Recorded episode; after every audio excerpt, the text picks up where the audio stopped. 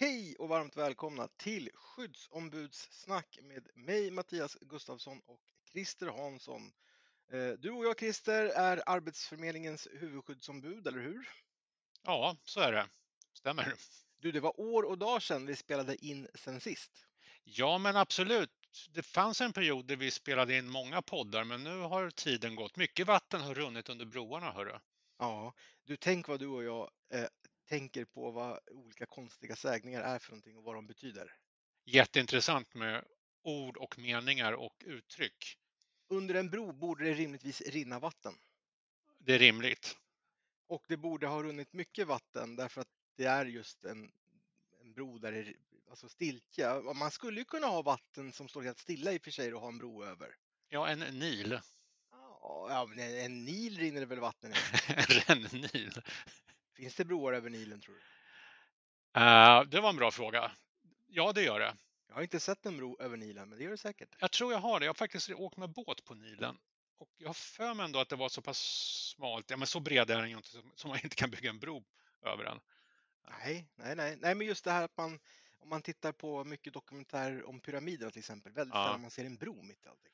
Nej, och så här, Nilen, jag vet inte, det måste vara så att till 90 procent så ring, går ju den genom öken eftersom Egypten består till 90 procent av öken. Och där bygger man nog inga broar utan det är ju där människor bor och vill ta sig över man bygger broar. Så det är väl där man ska söka broarna, tänka över Nilen. Ja. Men du, eh, vi är ju lite glada i hågen här därför att det är ju så att nästan på dagen med några dagars justering så var det två år sedan du och jag först eh, blev så att säga hemarbetandes. Ja, det stämmer. Jag tror att det var den 17 mars som du och jag sa hej då på Arlanda ovetandes om att det skulle där veckan därpå i mitten av den veckan beslutas om eh, obligatoriskt hemarbete för samtliga medarbetare på en myndighet.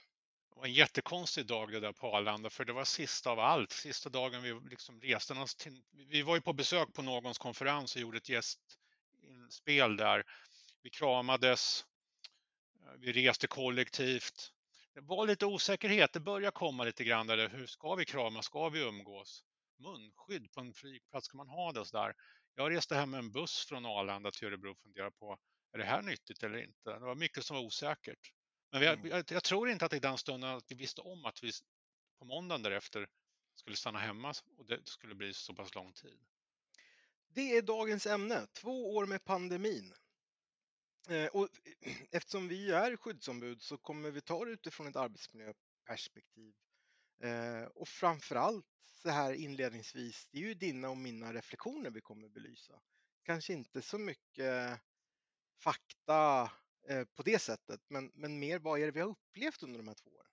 Ja, och nu ger ju du dig ut på en promenad i minnena, minnenas allé tillsammans med mig och det är som torrsimma, du vet hur mitt minne är, men jag ska göra ett försök i alla fall att komma ihåg någonting. Ja, men jag vet ju att när jag ger dig en kanelbulle ja. så, börjar du, så börjar du tugga så att säga. Ja. Så det är inga konstigheter, herr Hansson. Det där Inst kommer vi lösa utmärkt. Instinktivt, ja. Ja, om inte annat så får du bara eh, fabulera. Ja. Men du, precis som du sa där, du, du åkte den där bussen hem, du började fundera på, är det här farligt? Ja. Eh, och eh, så gjorde jag med. Eh, och det blev helt plötsligt blev det en akut situation därför att vi såg någonting som kallades för skyddsombudsstopp eh, i olika branscher haglandes. Ja, skyddsombudsstopp tar man ju till när man vill snabbt skydda medarbetarna från någonting som hastigt har uppkommit och som man upplever vara en stor fara. Då kan man ju göra ett skyddsombudsstopp i bästa fall lägger ju arbetsgivaren ett stopp och säger att vi kan inte fortsätta verksamheten. Annars går ju skyddsombud in om inte det finns någon arbetsgivare i närheten så gör man ett skyddsombudsstopp och stoppar verksamheten. Det här, var ju, det här var ju så jäkla okänt det här som hände nu. Hur skulle man bete sig i det här? Men visst är det som du säger Mattias, man såg ju sådana handlingar och reaktioner på olika arbetsplatser. Ja, för, för det jag tänker också Christer, det jag tror både du och jag reflekterade över där och då, det var ju också att det här var otroligt upplevelsebaserat. Ja. Hur man tog sig an den här, det här hotet, alltså mm. eh, covid-19. hur liksom det föll in i en själv och hur man ansåg eller såg på det och hur man tog sig an sin vardag. Jag, jag kommer aldrig glömma. Eh, det var en, en, person som ringde till mig i min roll som huvudskyddsombud för myndigheten och sa så här. Nu, eh, nu kastar de mig åt tigrarna. Jag tvingas ner i kundtorget, alltså vår publika yta där vi möter, då mötte våra kunder. Nu gör vi det genom Statens servicecenter i de publika ytorna. Eh, och gjorde en referens. Jag, jag överlevde Balkankriget, mm. men, nu, men nu är jag mer rädd. Och jag, det var då för mig i tidigt skede det blev liksom, ah just det, det, det här är liksom på riktigt liksom. Så. Ja, och, och nu, nu, kommer mitt minne tillbaka. Det funkar ju så när vi rotar lite grann i lagren så kommer det tillbaka. Jag är tillbaka på Arlanda nu Mattias den här fredagen. För du åkte hem tidigare än vad jag gjorde. Jag hade några timmar kvar innan min buss gick. Och jag minns nu att under den tiden jag väntade på bussen så kom det besked om att det fanns misstänkt att någon hade haft covid som hade vistats på huvudkontoret. Just det. Och jag vet att i väntan på den där bussen som jag skulle åka från Arlanda och hem så hade jag väldigt mycket kontakt med skyddsombud som var berörda av det här. Vad gör vi nu? Det, det, det finns en misstänkt smitta på, eller det har varit en person, det alltså här, vad gör vi nu? Ja, vad gör man då? Jag hade ingen aning om vad man skulle göra och hur farligt det här var och sådana saker. Det var väldigt stort, det var väldigt så här med respekt för den händelsen liksom så att vad gör vi? Ska vi lägga ett skyddstopp? eller vad ska vi göra för någonting? Mm. För, för, att en person hade meddelat att jag är troligtvis covid-smittad och jag har varit på huvudkontoret. Verkligen. Och, och det, precis den där reaktionen var ju det som vi behövde ta oss an, eller arbetsgivaren behövde ta sig an i ett arbetsmiljöarbete. Och det var ju väldigt mycket osäkerhetsfaktorer initialt. Det var otroligt mycket man inte visste och det spekulerades ganska vilt. För jag kommer ihåg det du beskrev Christer, när du i efterhand redogjorde för det så tänkte jag så här, men herregud, ja, det kanske är så. Alltså att man behöver toksanera hela det våningsplanet eller hur ska man veta på alla nio våningar vart den här personen har varit? Hur gör man det? Hur länge lever den här virusgrejen kvar? Eh, jag vet att jag fick ett paket som jag hade beställt från Kina där jag var också sådär väldigt osäker på hur ska jag göra med det här paketet när det kommer fram. Men mm. så började det komma lite fakta och sådär att nej, men det dör efter si och så. Det är bara liksom, droppsmitta och allt det här.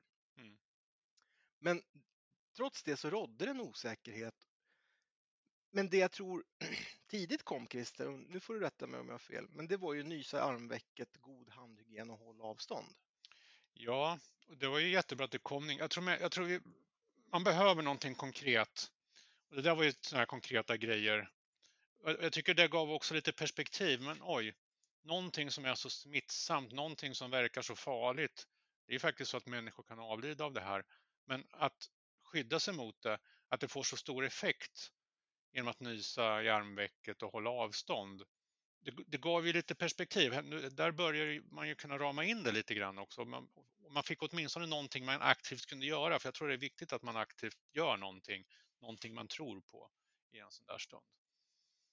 Precis, och du och jag var ju tidigt överens om, och det är väl inte så konstigt, att det systematiska arbetsmiljöarbetet är det som gör att vi har någonting att hålla oss i.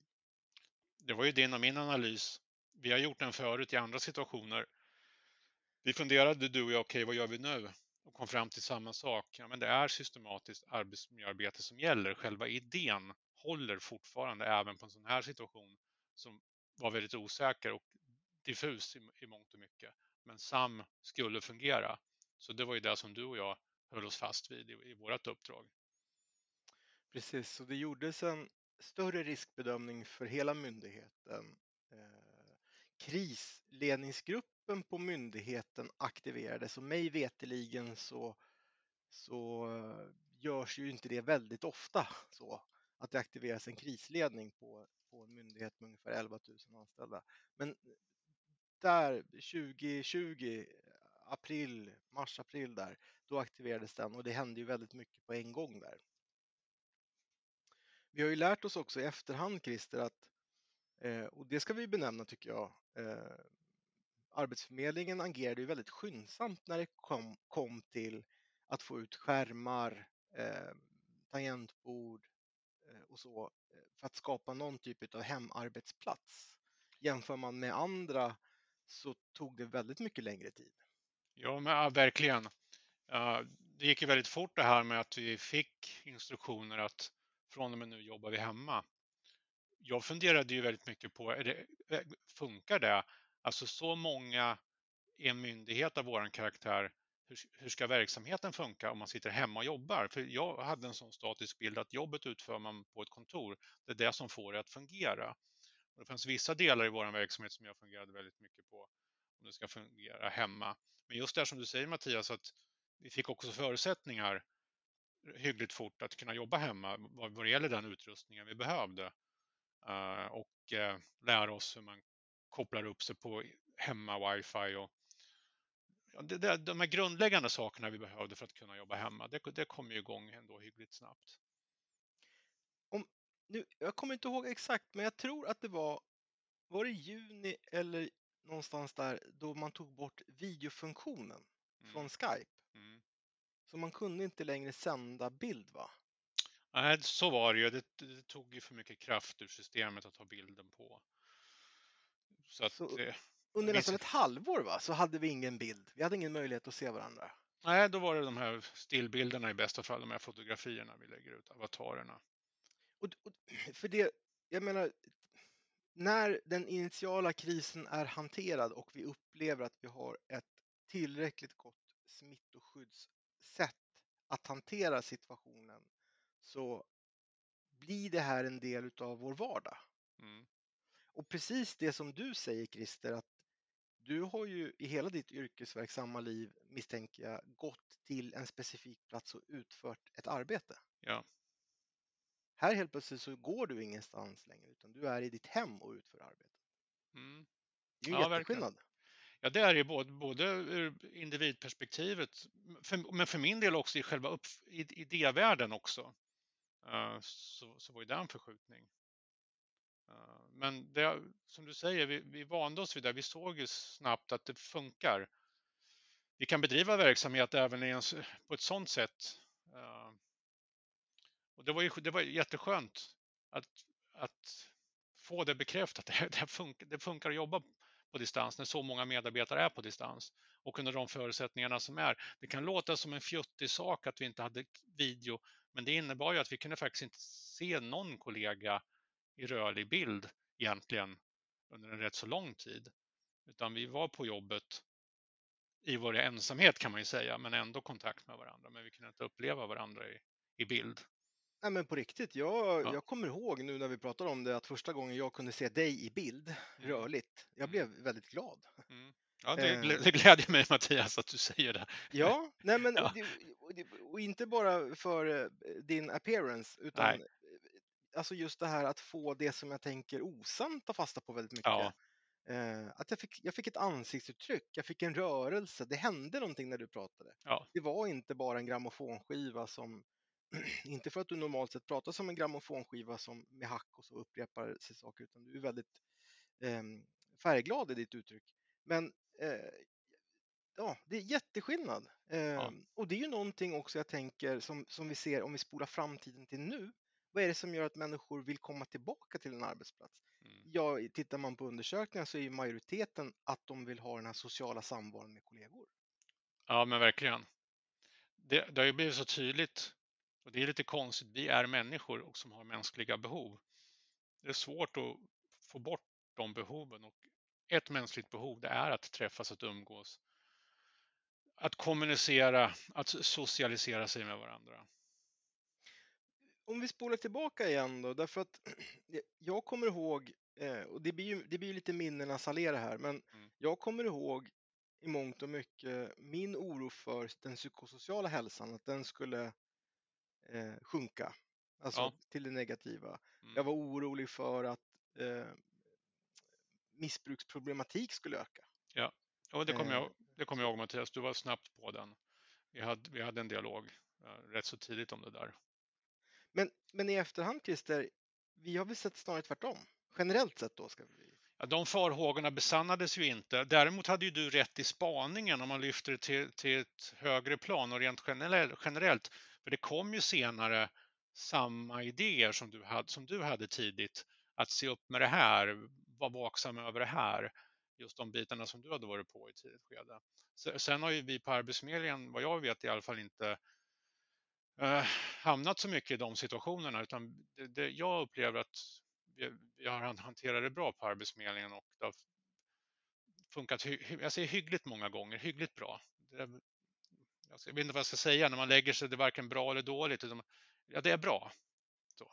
Ja, för vi kan ju ändå se lite intressanta liksom, statistisk fakta i det här, vad som skedde på Arbetsförmedlingen. Vi fick ju tidigare i, i en fysisk arbetsplatsmiljö så hade vi höga sjuktal som på myndighetsnivå gick upp och ner med 0,1-0,2 procent. Mm. Eh, och jag tror någonstans att de låg runt 7 va? Ja, stämmer. Eh, när pandemin efter ett tag, kanske ett år, hade gått och haft sin gång, då var vi nere på 5 procent.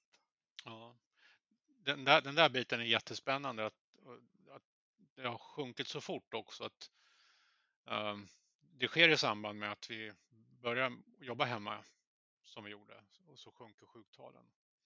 Eh, och det, det kan man ju tänka och fördjupa sig jättemycket för att det är en ny situation för oss. Det den hotande pandemi över oss.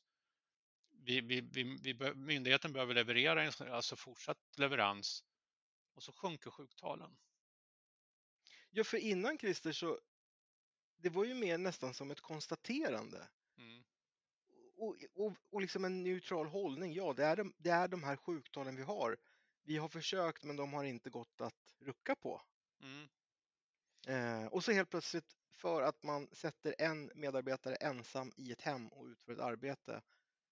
På ett eller annat sätt så sjunker sjuktalen med nästan 2% på ett år då de tidigare max har rört sig 0,5 upp eller ner.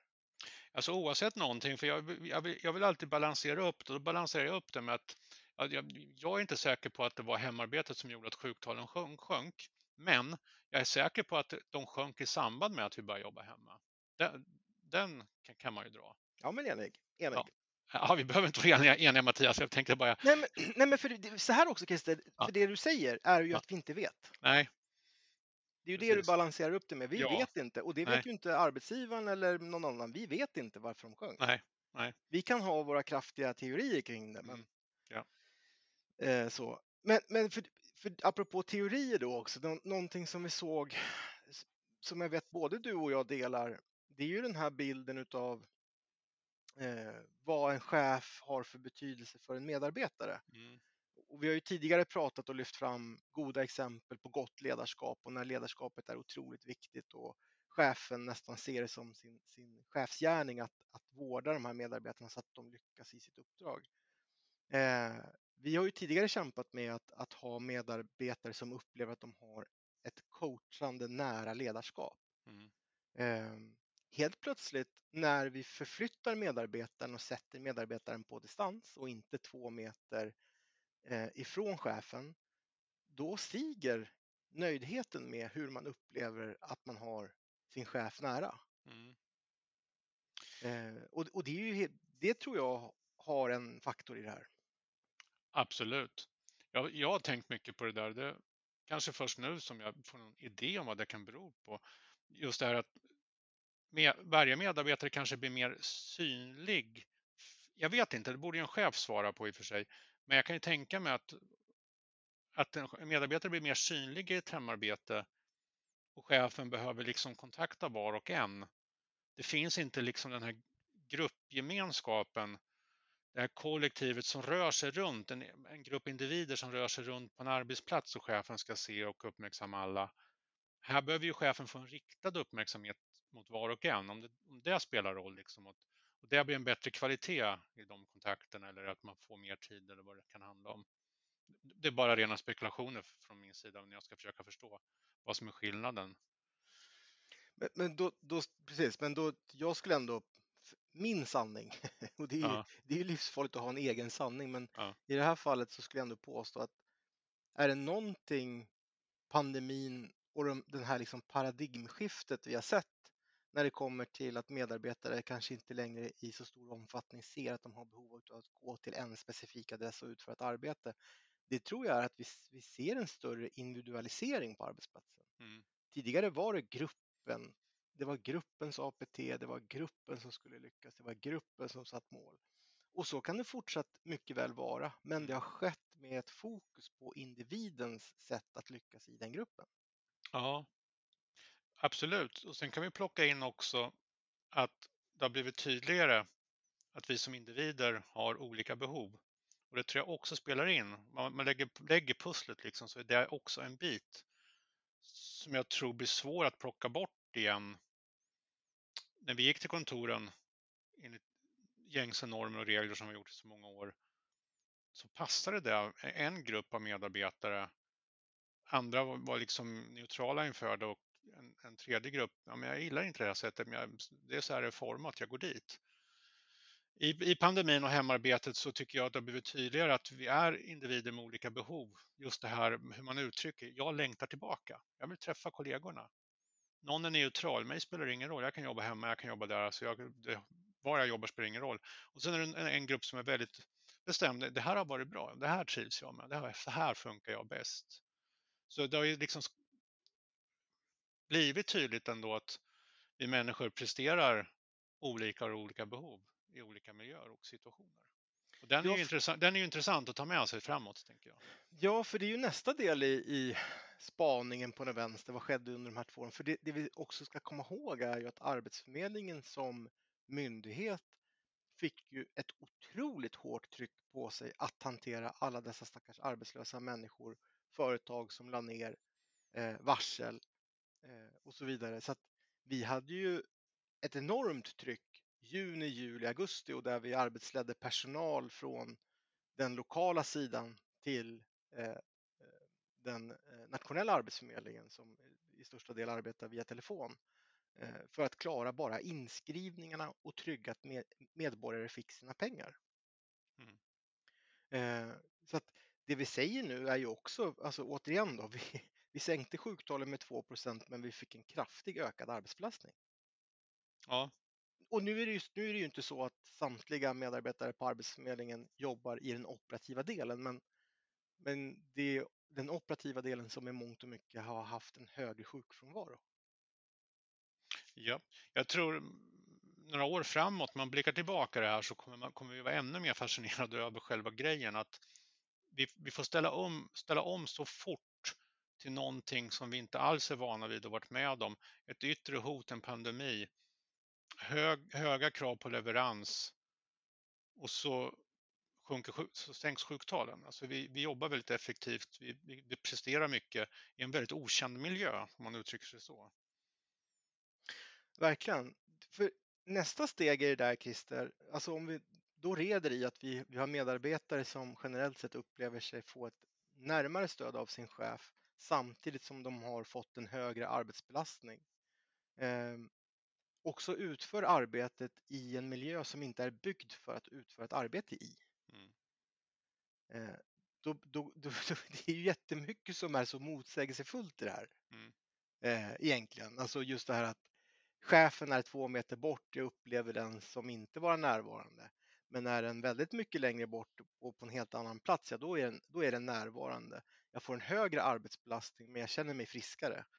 Eh, och så slutligen då, jag utför det här arbetet i en miljö som inte är byggd för att utföra ett arbete, det vill säga mitt hem. Nu ska vi väl i ärlighetens namn också säga så här Christer, att vi nu, här och nu vet vi ju inte fullt ut effekterna av ett hemarbete i en miljö som inte är byggd för att vara ett hem. Det kan ju komma ergonomiska eh, belastningsskador och sånt liksom, på lång sikt. Absolut, jag är närking. Det kan komma surt efteråt. Ja. Jag ska inte, ska inte ta ut någonting i förskott här, utan det ligger säkert något surt och väntar där borta. Nej, men det vet vi inte. Men jag, jag tänker så här Mattias, du och jag myntade ju ett begrepp, 10 000 kronors frågan. Därför att du och jag satt ju i ändlösa möten med arbetsgivaren och tillsammans försökte lösa det här med de här 7-procentiga sjuktalen.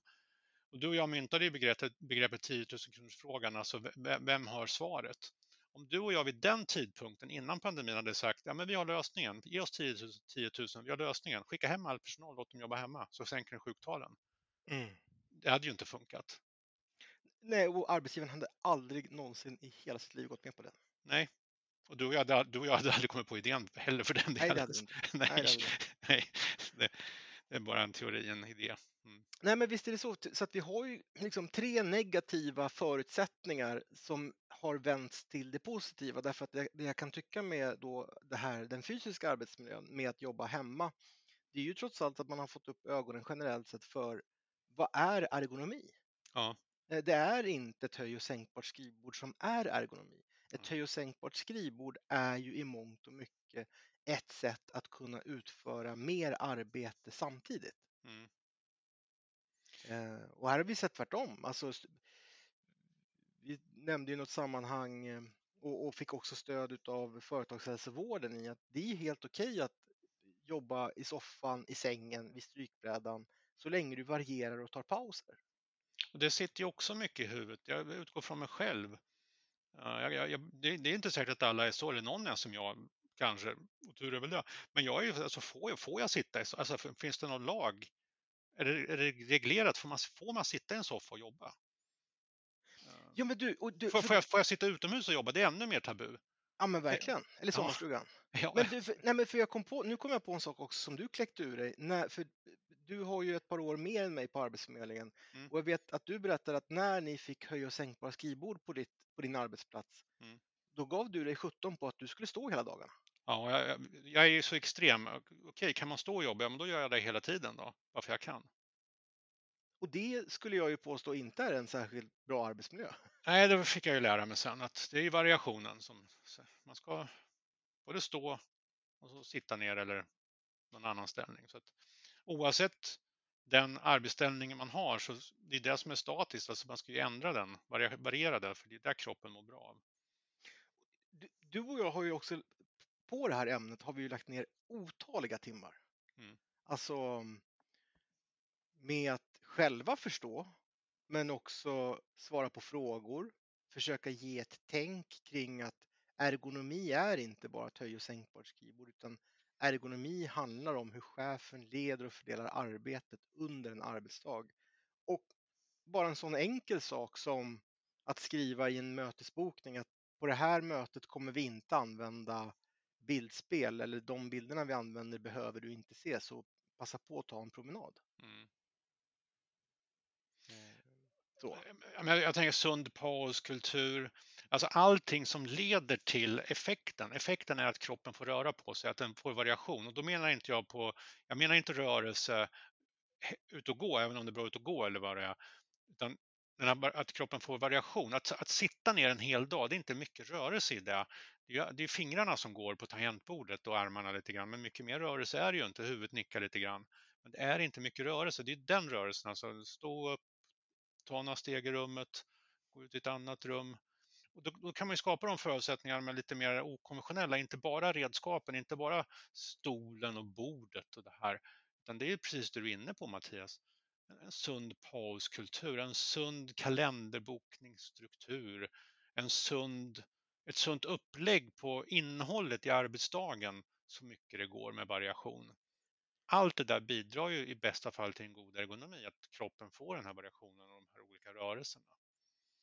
Ja, för ska vi lyfta på någon sten som ändå kan ha upplevts som liksom, varför blev det så?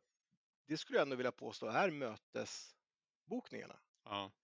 Eh, förut så, så bokade vi och hade ställtid för att vi behövde förflytta oss någonstans emellan. Mm. Eh, eller vi visste att vi behövde resa till och då behövde vi ha den här tiden. Eh, nu ligger oftast mötena kloss i kloss. De är nästan alltid entimmesbokningar utan någon konstig anledning som att det mm. är regeln man absolut inte får bryta emot istället för att kanske lägga 30 minuter och vara väldigt effektiv eller lägga 45 och se till att man ger de som deltar på mötet tid att ställa om och ta, ta de här pauserna. Eh, det är ju någonting vi behöver ta med oss framöver tror jag, att mm bli bättre på att vårda kalendrarna på det sättet och inte bara förutsätta att man ska kunna jobba mm. konstant. Hörru du, är kloss i kloss, är det myntat under pandemin? Är det ett pandemiuttryck, kloss i kloss? Jag tror inte jag har hört det. Eh, hade vi det innan också? Ja, kloss i kloss. ja, ja, okej. När man bara lägger, nu kommer saker kloss i kloss. Ja. Det kan Ja, man väl påstå att vi är i nu. nu. Nu kommer sakerna kloss i kloss i världen. Nu har vi haft en pandemi och sen ett, en invasion av Ukraina. Ja, just det. Eh, Jag tänkte mest ur kalendergrejen, alltså det där att vi börjar använda det på just kalenderbokningarna. Pusselbit för pusselbit. Nej, nej, Nej. kloss i kloss. Men det smakar bra i munnen. Det är Ja. kanske därför. Det funkar. Ja. Men, men, ehm, ja, men så, så, liksom, på, det hela tag, på det hela taget så ser vi ju ändå alltså, eh, någonting som, återigen, 10 000 kronors frågan. Vi skulle ju aldrig någonsin kunna föreställt oss att hela vår personalstyrka jobbar hemifrån och de får, det får de här effekterna. Jag, sk- Nej. jag skulle nog, om jag liksom tittar mig ärligt i spegeln, säga Åh herregud vilka stora risker det är med det. Det Ja. gör inte det här arbetsgivaren. Ja, och framförallt så hade vi- hade ju aldrig tagit det stora steget, det här jätteklivet som togs nu, som, som blev tvingande. Eh, det, vi har ju också haft de här, eh, och det märker vi ju nu.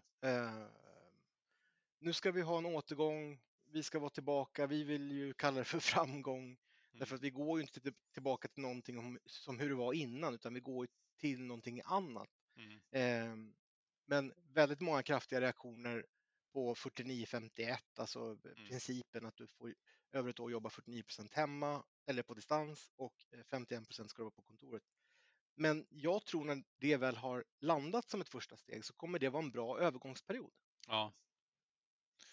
Precis, för det finns så mycket i en sån där lösning som 49-51 där det hade ju kunnat vara några andra procentsiffror också oavsett. Men det är ju det hybrida arbetssättet som uppstår i en sån lösning.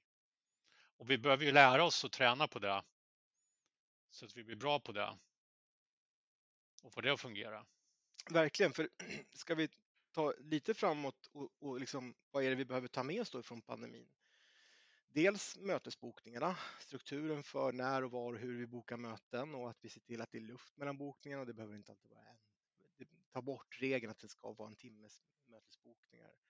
Eh, bevara kontinuiteten med chefsuppföljningarna, alltså Mm. medarbetare chef, att de träffas, pratar med varandra. Eh, men eh, jag tror också någonstans att vi behöver ju i den här resan som vi ändå är inne på med det hybrida förstå vad, vad är då den nya arbetsmiljön för någonting? Mm. Det är ju samma arbetsuppgifter som utförs. Det är ju, där har det ju inte på ett sätt skett en skillnad bortsett från att vi kanske inte gjorde arbetsplatsbesök inför beslut och så under pandemin och det kanske kommer tillbaka nu och sådär. Men, men rent generellt Christer så är det ju fortfarande samma rapporter som skrivs. Det är oftast samma saker som lyfts på APTn. Det är oftast samma kunder vi möter idag som vi gjorde för eh, två år sedan. Min personliga uppfattning, det här begreppet, nej men nu ska vi framåt. Och det, det är din och min idé. Du och jag vill gärna blicka framåt och nu tar vi steg framåt. Men oftast är det så här science fiction och ja, men nu är vi på väg med stormsteg in, stormsteg in i framtiden och sånt där. Ja, men då blir det flygande bilar och alltså, det blir såna fantasier. Oftast behöver man ju backa tillbaka till någon slags realitet. Ja, men det här, det här och nu, vi står i myllan på något sätt och det är mycket sig likt. Och tar de här ändå hyggligt små stegen in i den här framtiden. Och ändå inse att ja, men det är det här vi har att utföra och det är det här vi har att tillgå just nu. Vad gör vi av det? Så, så att vi liksom inte heller kutar allt för fort in i entusiastiskt. Det är lätt att bli så entusiastisk. Ja, men nu jädrar ska vi in i framtiden och fort ska det gå. Ja, men, ja precis. Och återigen, vad är det vi håller oss i när vi, när vi pratar att bedriva någon typ av verksamhet? Jo, men det är ju arbetsmiljön och att få schakt och ordning på arbetsmiljön så att den funkar för att kunna få en så bra verksamhet som möjligt. Mm. Och för att kunna göra det, då behöver man ha en plan. Eh, det vill säga man behöver ha ett systematiskt arbetsmiljöarbete för att kunna eh, helt enkelt eh, ja, men förhålla sig till det. För det går inte, tror jag, att gissa sig till eh, vad, är det vi skulle göra, vad är det vi kommer göra framöver, utan vi måste utgå ifrån eh, en riskbedömning kanske och ifrån det ha en handlingsplan. Eh, att ha ett hybridmöte, det är inte det lättaste skulle jag vilja påstå.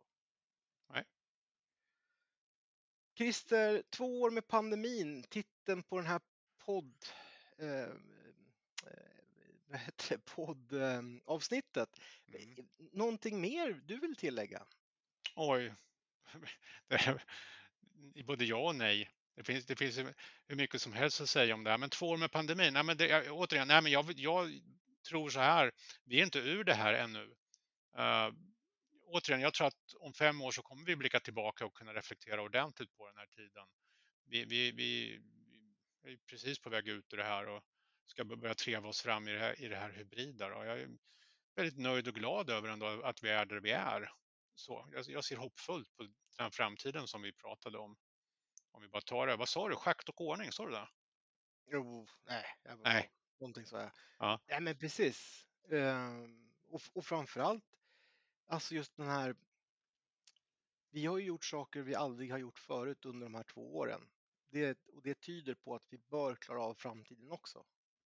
Ja. Ehm, så mycket kan man ju påstå. Verkligen. Och du, du och jag, vi är ju alltid trygga i systematiskt arbetsmiljöarbete. Vi har ju prövats i ett par olika händelser som Arbetsförmedlingen har utsatts för eller varit i. Och vi, du och jag har ju verkligen fått plocka fram, ja, men det är SAM som gäller, det är systematiskt arbetsmiljöarbete som gäller. Så du och jag har blivit så pass trygga i att i princip vad som än händer så håller systematiskt arbetsmiljöarbete. Vi pratar ibland om det här som kommer att hända men som vi ännu inte vet om. Pandemin är ju inte det sista som vi kommer behöva hantera vi bara, vi bara inte vet vad, vad, nästa grej blir. Men du och jag är ju ändå trygga i ett SAM. Så länge vi har det att hålla oss till så ur ett arbetsmiljöperspektiv så kommer vi reda ut det mesta som händer. Om Stålmannen skulle varit ond så skulle vi eh, använt kryptonit men gjort det med systematiskt arbetsmiljöarbete. Mm. kryptoniten är vårt systematiska arbetsmiljöarbete. Ja. Och, och, för det, det, är ju så också på riktigt, alltså alla de här svarta svanarna som du och jag för, ja, vad blir det då, eh, tre, fyra år sedan när du och jag tillträdde som huvudskyddsombud för Arbetsförmedlingen, vi skulle ju aldrig någonsin tittat in i spåkulan och kunnat förutsäga att det är det här vi skulle vara med om. Nej, Nej absolut All, inte. Aldrig. Inte en chans. Eh, nej men du, jag, då tycker jag att vi säger så. Ska vi göra det? Ska vi säga ja, så? Vi, vi säger så. Ja, det gör vi.